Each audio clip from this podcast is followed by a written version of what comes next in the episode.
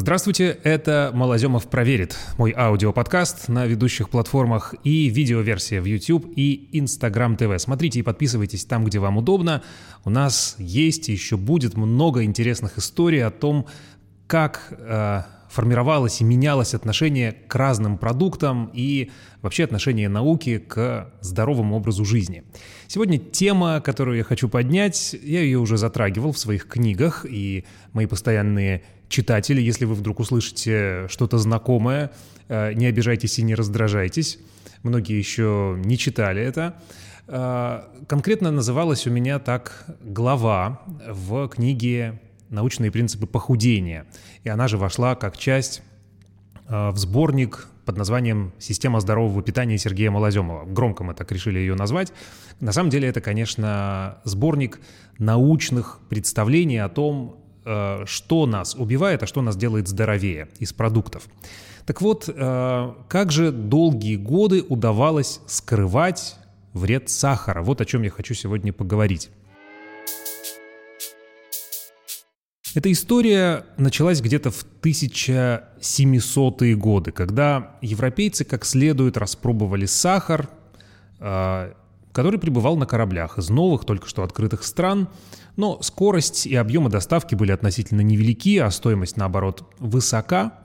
Объедаться сладким до ожирения и болезней могли далеко не все, так что его проникновение в регулярную диету замедлилось, было отложено на две с лишним сотни лет. Хотя только за 18 столетие, надо сказать, что объем потребления сахара в Европе возрос в 20 раз. Тогда же сахар в глазах многих людей приобрел облик продукта, которого всегда не хватает, которого всегда хочется, к нему нужно стремиться, его обязательно нужно иметь дома в достаточных количествах.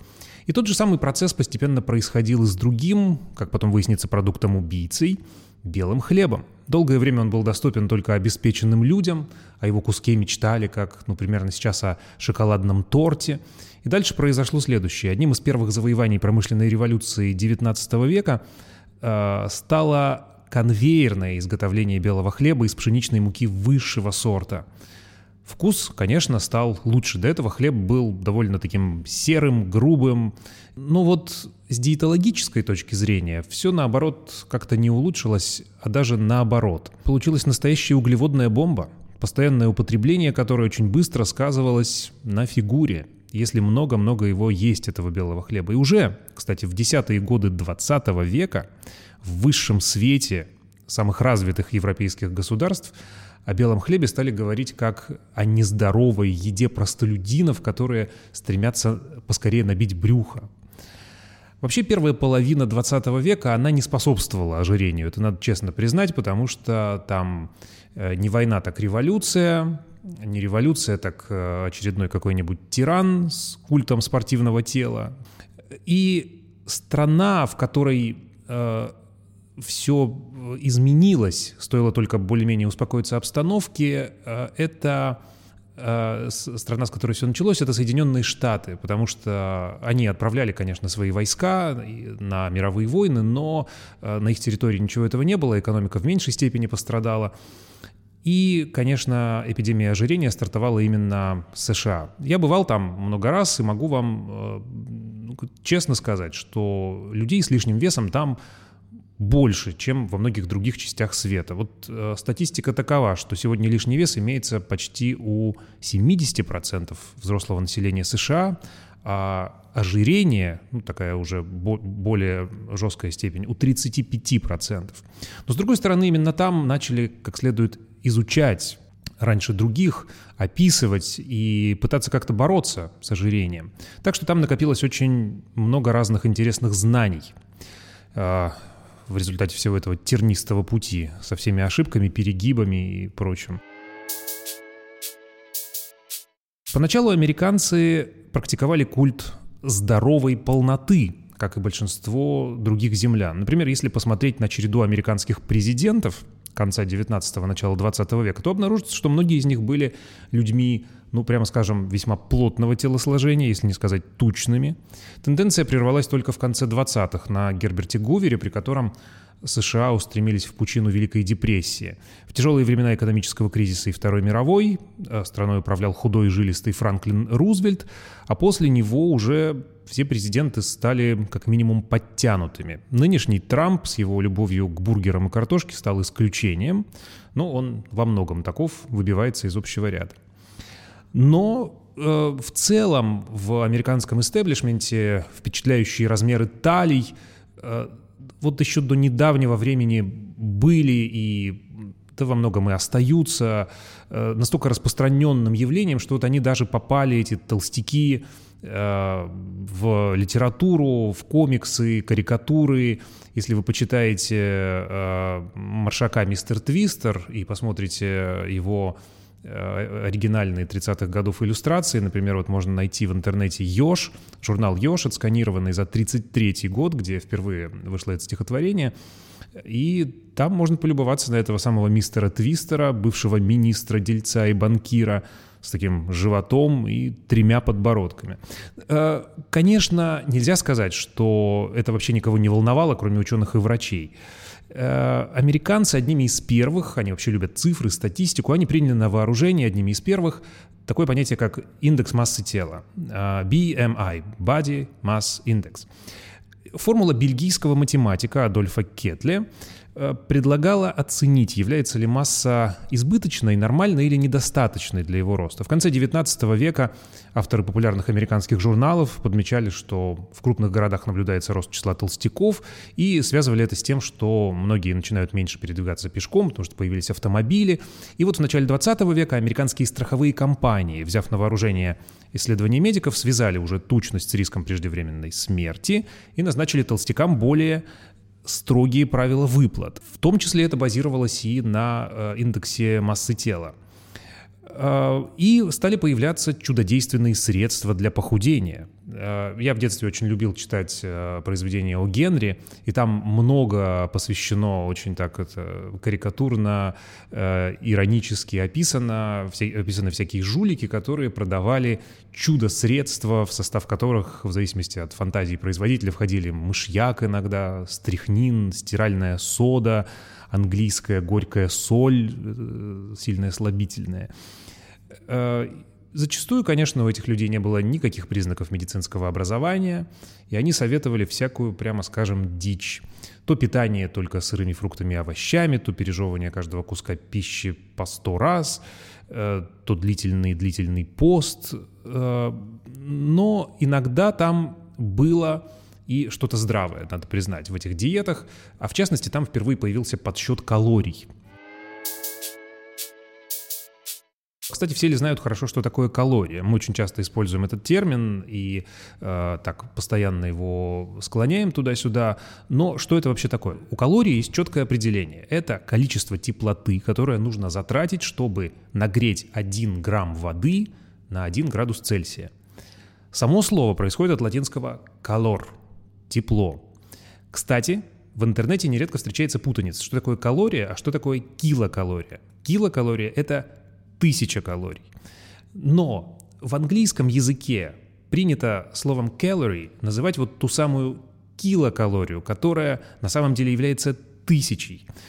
Э, у нас в пищевой терминологии все-таки принято говорить про пищевую ценность продуктов килокалории.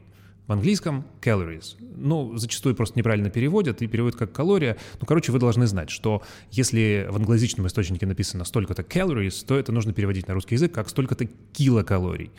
Большая или пищевая калория еще называется. Люди тратят эти самые калории, которые получают из пищи, э, несколькими способами. С одной стороны, э, там часть уходит на так называемый основной обмен, то есть на поддержание э, базовых функций организма. Э, это сокращение сердца, дыхательной мускулатуры, движение кишечника, пищеварения и так далее. Важнее всего баланс. Э, чем больше калорий получаете и меньше тратите, тем больше у вас шансов потолстеть. Но это, это сложная тема, сложная для подсчета.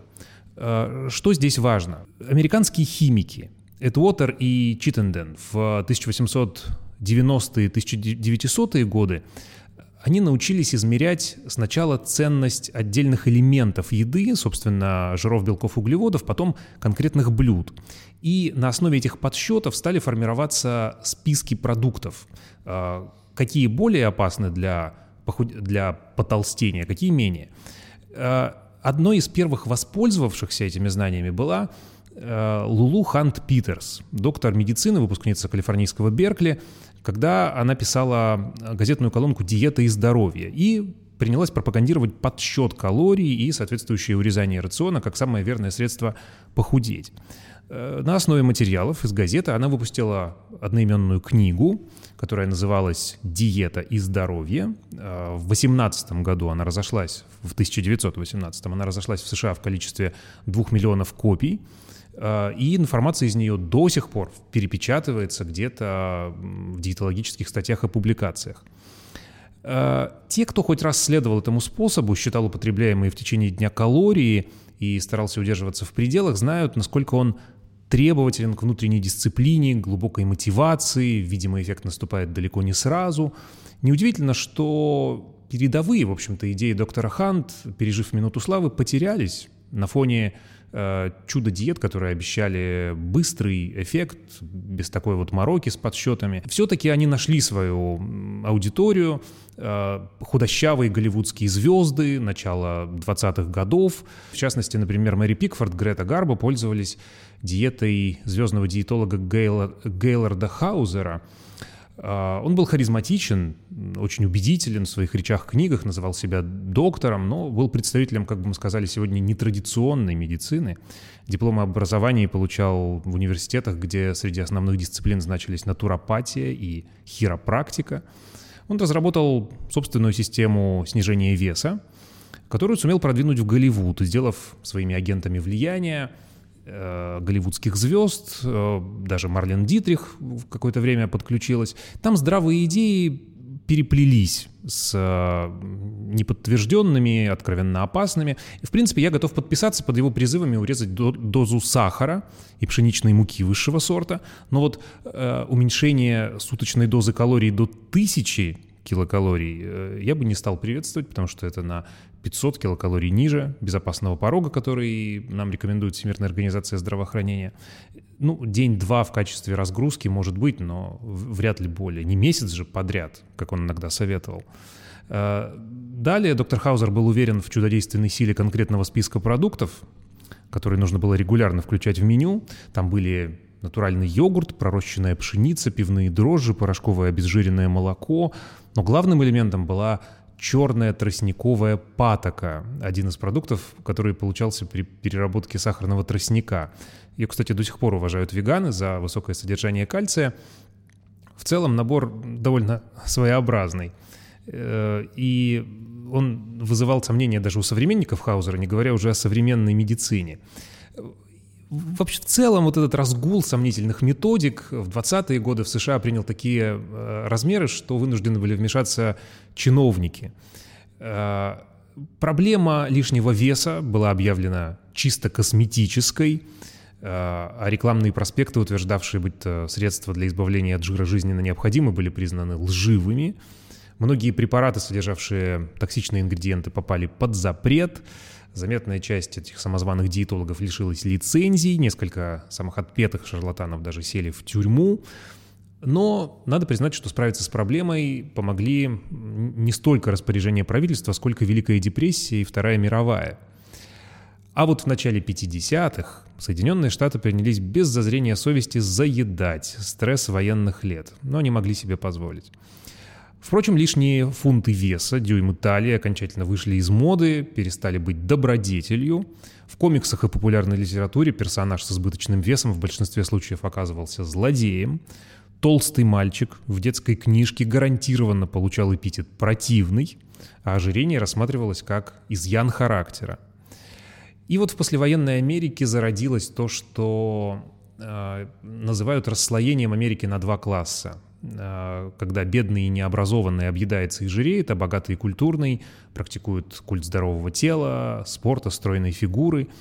Женские журналы в 50-е снова вспомнили труды доктора Лулу Хант, снова начали продвигать идеи подсчета калорий.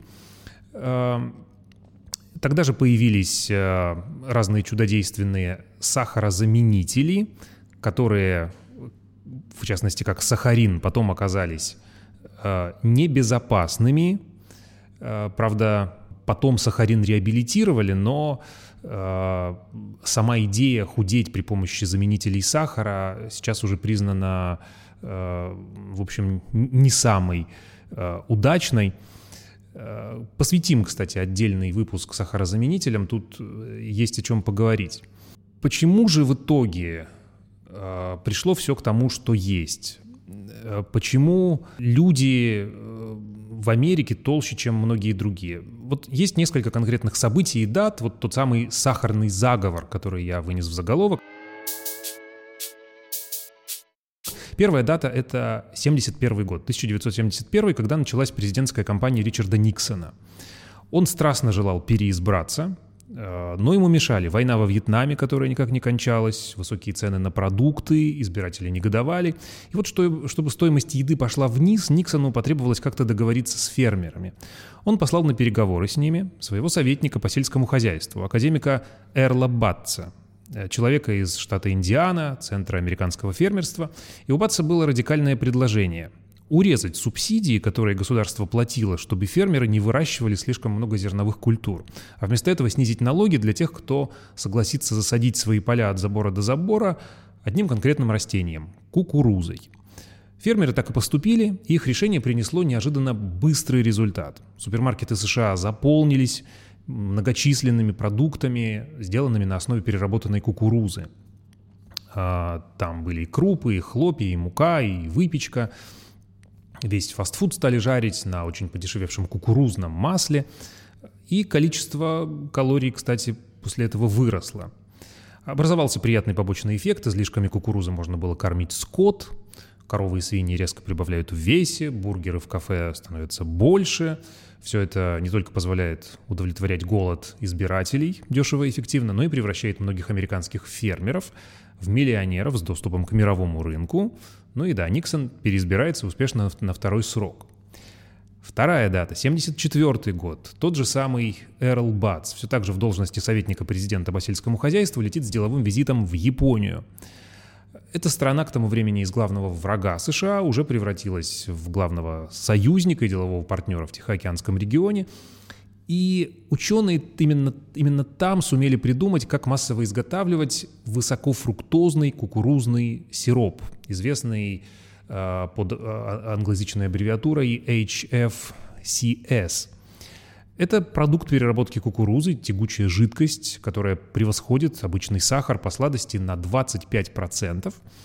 Э, технологию саму открыли еще э, в 1957-м э, в США, но только японцы придумали технологию, которая позволила получать этот продукт в очень больших количествах. США покупает разработку, внедряет в свою пищевую индустрию, и кукурузный сироп начинают добавлять во все подряд. В пиццу, блюда из мяса, любимый американский салат из капусты и морковки, coleslaw, не говоря уже о сладостях, десертах – Э, оказалось, что если покрывать сиропом хлеб и выпечку, то у них появляется характерный блеск, типа только что из печи. Вся еда с э, сиропом становится слаще, значит вкуснее, а срок хранения продуктов увеличивается с нескольких дней, иногда там до нескольких лет. И этот американский подход нашел э, понимание во многих других регионах мира, от Британии до Ближнего Востока. Э, пищевики, конечно, все делают ради потребителя чтобы еда была приятной на вкус, хорошо усваивалась. Поэтому вот начинают широко применять кукурузный сироп. Третья дата – 84 год. Корпорация Coca-Cola при изготовлении своих напитков в США перешла с сахара на вот тот самый высокофруктозный кукурузный сироп – как позднее признавался Хэнк Карделло, который работал тогда главой отдела маркетинга в компании, в начале 80-х считалось, что этот сироп никакого вреда для здоровья не несет. Уж точно никто не думал тогда об ожирении. Покупатели о переходе отдельно предупреждать даже и не стали, э, так что они в своей массе проигнорировали крохотные изменения в надписи мелким шрифтом на алюминиевой банке или бутылке, но его хорошо заметили другие производители э, газированных напитков и тоже последовали этому примеру. Э, кстати, в американской журналистике есть такой полуироничный штамп. Э, напиток Кока-Кола там называют «кровью нации». И, пользуясь этой метафорой, можно сказать, что в тот момент Америке в вену воткнули капельницу с этим HFCS и пустили его струей. Вы спросите, а где же были ученые? А почему они упустили э, эту, как потом выяснится, опасность? А тут вот какая штука. Они в своей массе придерживались тогда идеи, что лишний вес мы набираем из-за насыщенных жиров. А, они же провоцируют образование холестериновых бляшек в сосудах, болезни сердца, а сахар тут вообще ни при чем. А, сейчас это называют величайшим диетологическим заблуждением второй половины 20 века – в Америке действительно так вот искренне какое-то время заблуждались. В 50-е США впервые столкнулись с настоящей эпидемией сердечно-сосудистых болезней среди молодых, относительно молодых мужчин. Даже действующий президент Дуайт Эйзенхауэр перенес сердечный приступ, и э, тогда лечащий врач президента решил опереться на мнение Анселя Киза, профессора из университета Миннесоты, который считал, искренне был убежден, что виной всему избыток насыщенных жиров, которые содержатся в красном мясе, яйцах, сливочном масле, цельном молоке. Эта теория очень быстро набирала популярность, и сам Киз был, ну, вы знаете, как бывают убедительные американские доктора и вообще там культ вот этой самопрезентации, он способствовал этому как мог, а со временем еще стал крупным медицинским чиновником – по его наводке такие влиятельные организации, как Американская ассоциация сердечных болезней, Национальный институт здоровья, распределяли свои немалые гранты именно тем коллективам, которые поддерживали теорию Киза. В ней хватало несоответствий, которые замечали и сами ее сторонники, но у Киза был мощнейший аргумент, так называемое исследование «Семь стран». Этот опубликованный в 1970 году научный труд объединил данные самого Киза и его коллег, э, которые они собирали с 58 по 64 годы, о питании, образе жизни и особенностях здоровья почти 13 тысяч мужчин среднего возраста из Италии, Греции, Югославии, была тогда такая страна Финляндии, Голландии, Японии и США. Так вот, все факты, которые там были приведены, демонстрировали связь между высоким процентом насыщенных жиров в диете и смертностью от сердечно-сосудистых болезней. Киз превратил свою теорию в научный мейнстрим, то есть как бы в то, что ну, практически не подвергалось сомнению. А то, что исследование было сделано с грубейшими нарушениями методологии, а часть данных, которые не укладывались в эту теорию, были попросту опущены, это стало известно только в начале 2010-х. И вот мир захватила антихолестериновая истерия, а в Америке появилась такое уродливое явление. Я сам видел его собственными глазами, даже покупал такой продукт в э, супермаркете Walmart. Готовая, подкрашенная желтым смесь для омлета на одних белках, без этих смертоносных, как тогда считалось, желтков. То, что пищевого холестерина вообще бояться не надо, стало известно широкой публике только в наши дни. Но ученые вообще подозревали это давно пытались донести эту альтернативную точку зрения, но довольно безуспешно. Вот что происходило. В начале 70-х ведущий специалист Великобритании по диетологии Джон Юткин решил противопоставить общепринятому мнению свои собственные данные. Он в течение 15 лет исследовал соотношение между возникновением и развитием сердечно-сосудистых болезней и потреблением сахара и пришел к выводу, что именно сладости наносят максимальные повреждения сердцу и сосудам – и заставляют разрастаться жировую ткань. К этой мысли его, в числе прочего, подтолкнул такой факт. Человек, как биологический вид, всегда употреблял в пищу жиры, а вот углеводы попали в диету только 10 тысяч лет назад, по сути, когда люди научились сельскому хозяйству. Сахар в чистом виде так и вовсе свежее приобретение, всего-то 300 лет. Э, в то же время насыщенные жиры в изобилии имеются, ну, например, в грудном молоке, но это отражается на младенцах только в лучшую сторону. Свои выводы Юткин сформулировал в книге «Чистый, белый, смертельный». Ну, понятно, речь про сахар. Ее публикация в США вызвала невероятный по силе и накалу гнев того самого Анселя Киза и его сторонников, которые клеймили холестерин. Уже потому, что подвергались сомнению их установки, которыми, на секундочку, пользовалось американское правительство и миллионы американцев. Книга Юткина вызвало беспокойство специального комитета Конгресса США, который отвечал за диетические предписания, потому что в Америке все-таки э, нет такого монополизма мнений, там разные организации как-то сдерживают друг друга. Глава этого комитета, сенатор Джордж МакГоверн, призвал Юткина на специальные слушания в 1973 году и прямо спросил, правду ли он считает, что высокий уровень жиров и холестерин не являются проблемой. Но далеко идущих последствий разговор не имел, потому что сам МакГоверн был убежденным сторонником вот этой жировой теории.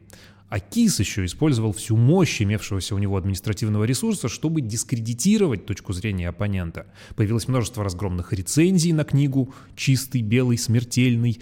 Ведущие диетологи главных университетов США выступали на радио и ТВ, разнося вот этого сахарного Юткина. Сам Кис во всеуслышание назвал теорию британца кучей бессмыслицы и предположил даже, что его исследования были профинансированы мясной и молочной промышленностью – Эм, вообще это была проблема. Существовал сложный клубок взаимных властных денежных интересов между конгломератом профессоров медицины во главе с КИЗом, видными лоббистами из заточенного под кукурузу сельского хозяйства Америки и чиновниками Минздрава. Как это часто бывает, КИЗ испугался за свое положение и поспешил обвинить противника в том, в чем был сам замешан – но это выяснится все сильно позже, а в тот момент уловка сработала. Во многом потому, что Джон Юткин, ученый без малейшей политической жилки, не отвечал Кизу на его выпады и совершенно проиграл ему информационное пространство. Да, ученые, я регулярно с этим сталкиваюсь, иногда считают, что они должны делать науку, а вот все, что происходит э, в сфере пиара, ну, это немножко не их работа. Но последствия были плохими. Дошло до того, что в Британии э, исследования Юткина объявили эмоциональными суждениями, научной фантастикой, и правительство Великобритании уволило его с поста главного диетолога, назначив вместо него человека, который был убежден в жировой теории. Юткина демонстративно вычистили из научного сообщества, его книгу не переиздавали, к его научным трудам никто не апеллировал, а среди ученых появилось ходовое выражение, когда кто-нибудь вдруг начинал нападать на сахар, ему говорили «ну ты прямо как Юткин. Ну, то есть сумасшедший вроде. Окончательной победой Киза и его сторонников стал первый официальный свод рекомендаций по питанию, который правительство США выпустило в 1980-м. В нем был четко зафиксирован совет снижать потребление насыщенных жиров и холестерина, и ни слова не было про сахар. 80-й год на дворе. А, своду принялись следовать врачи, производители еды, понятное дело, обычные американцы. В их рацион устремились пакетированные фруктовые соки, как эталон полезного продукта, обезжиренные йогурты, батончики мюсли, белый шлифованный рис и прочие высокоуглеводные продукты. Тут еще и Кока-Кола со своим кукурузным сиропом. В общем, полная такая красивая картина ужаса. Остается только поражаться – насколько долго способно держаться ошибочное научное суждение, когда оно подкрепляется далекими от науки вещами, финансовыми интересами, жаждой власти, боязнью признавать неправоту. Эм, но жизнь все расставила по своим местам. Несмотря на все эти диетические предписания, которые запрещали холестерин, Кривая ожирения и сопутствующих болезней от сердечно-сосудистых до сахарного диабета, начиная с 80-х, устремилась все-таки вверх с невиданными доселе темпами. Э, американцы начали фиксировать вес в национальном масштабе с 60-го года. В тот момент процент ожиревших среди взрослых американцев, э, это 20-74 года, колебался в районе отметки 15%. Число людей с лишним весом, но без болезненного ожирения составляло около 30%. Э, до 80-го оба показателя прибавили, но незначительно, а затем их пути разошлись. Количество взрослых с лишним весом оставалось примерно на том же уровне, а вот график ожирения, то есть болезненно лишнего веса, начал расти. И число таких э, очень толстых людей среди американцев к 2004 году выросло более чем в два раза. В середине нулевых они количественно даже превзошли группу просто с лишним весом. Все это время в сторону сахара никто толком не смотрел. Наука-то не стояла все-таки на месте. Э, и, как было мрачновато замечено потом в американской одной публикации на эту тему, науку часто продвигают похороны. То есть, когда что-то э, такое уже серьезное, от чего нельзя отмахнуться, происходит, то начинается пересмотр представлений. Так вот, ожирение и связанные с этим болезни сосудов и обмена веществ стали прямо выкашивать трудоспособное и платежеспособное население страны. По данным разных источников, умирало от 100 до 400 тысяч человек ежегодно. Бюджет США терял каждый год не менее 117 миллиардов долларов из-за проблемы ожирения. И постепенно, начиная с 2008 года, сначала на уровне ученых, затем потихоньку это начало проникать в правительственные круги, доходить до крупного бизнеса, а потом уже и широкой публики, стало как-то постепенно проясняться, что виноваты, наверное, не жиры. Фокус переместился на углеводы. И хотя по-прежнему легко встретить врача, который уверен, что атеросклероз возникает от слишком частого употребления яиц, или диетолога, который уверен, что э, сливочное масло – это смертельно опасный продукт, главные интеллектуальные силы человечества – жир в целом реабилитировали.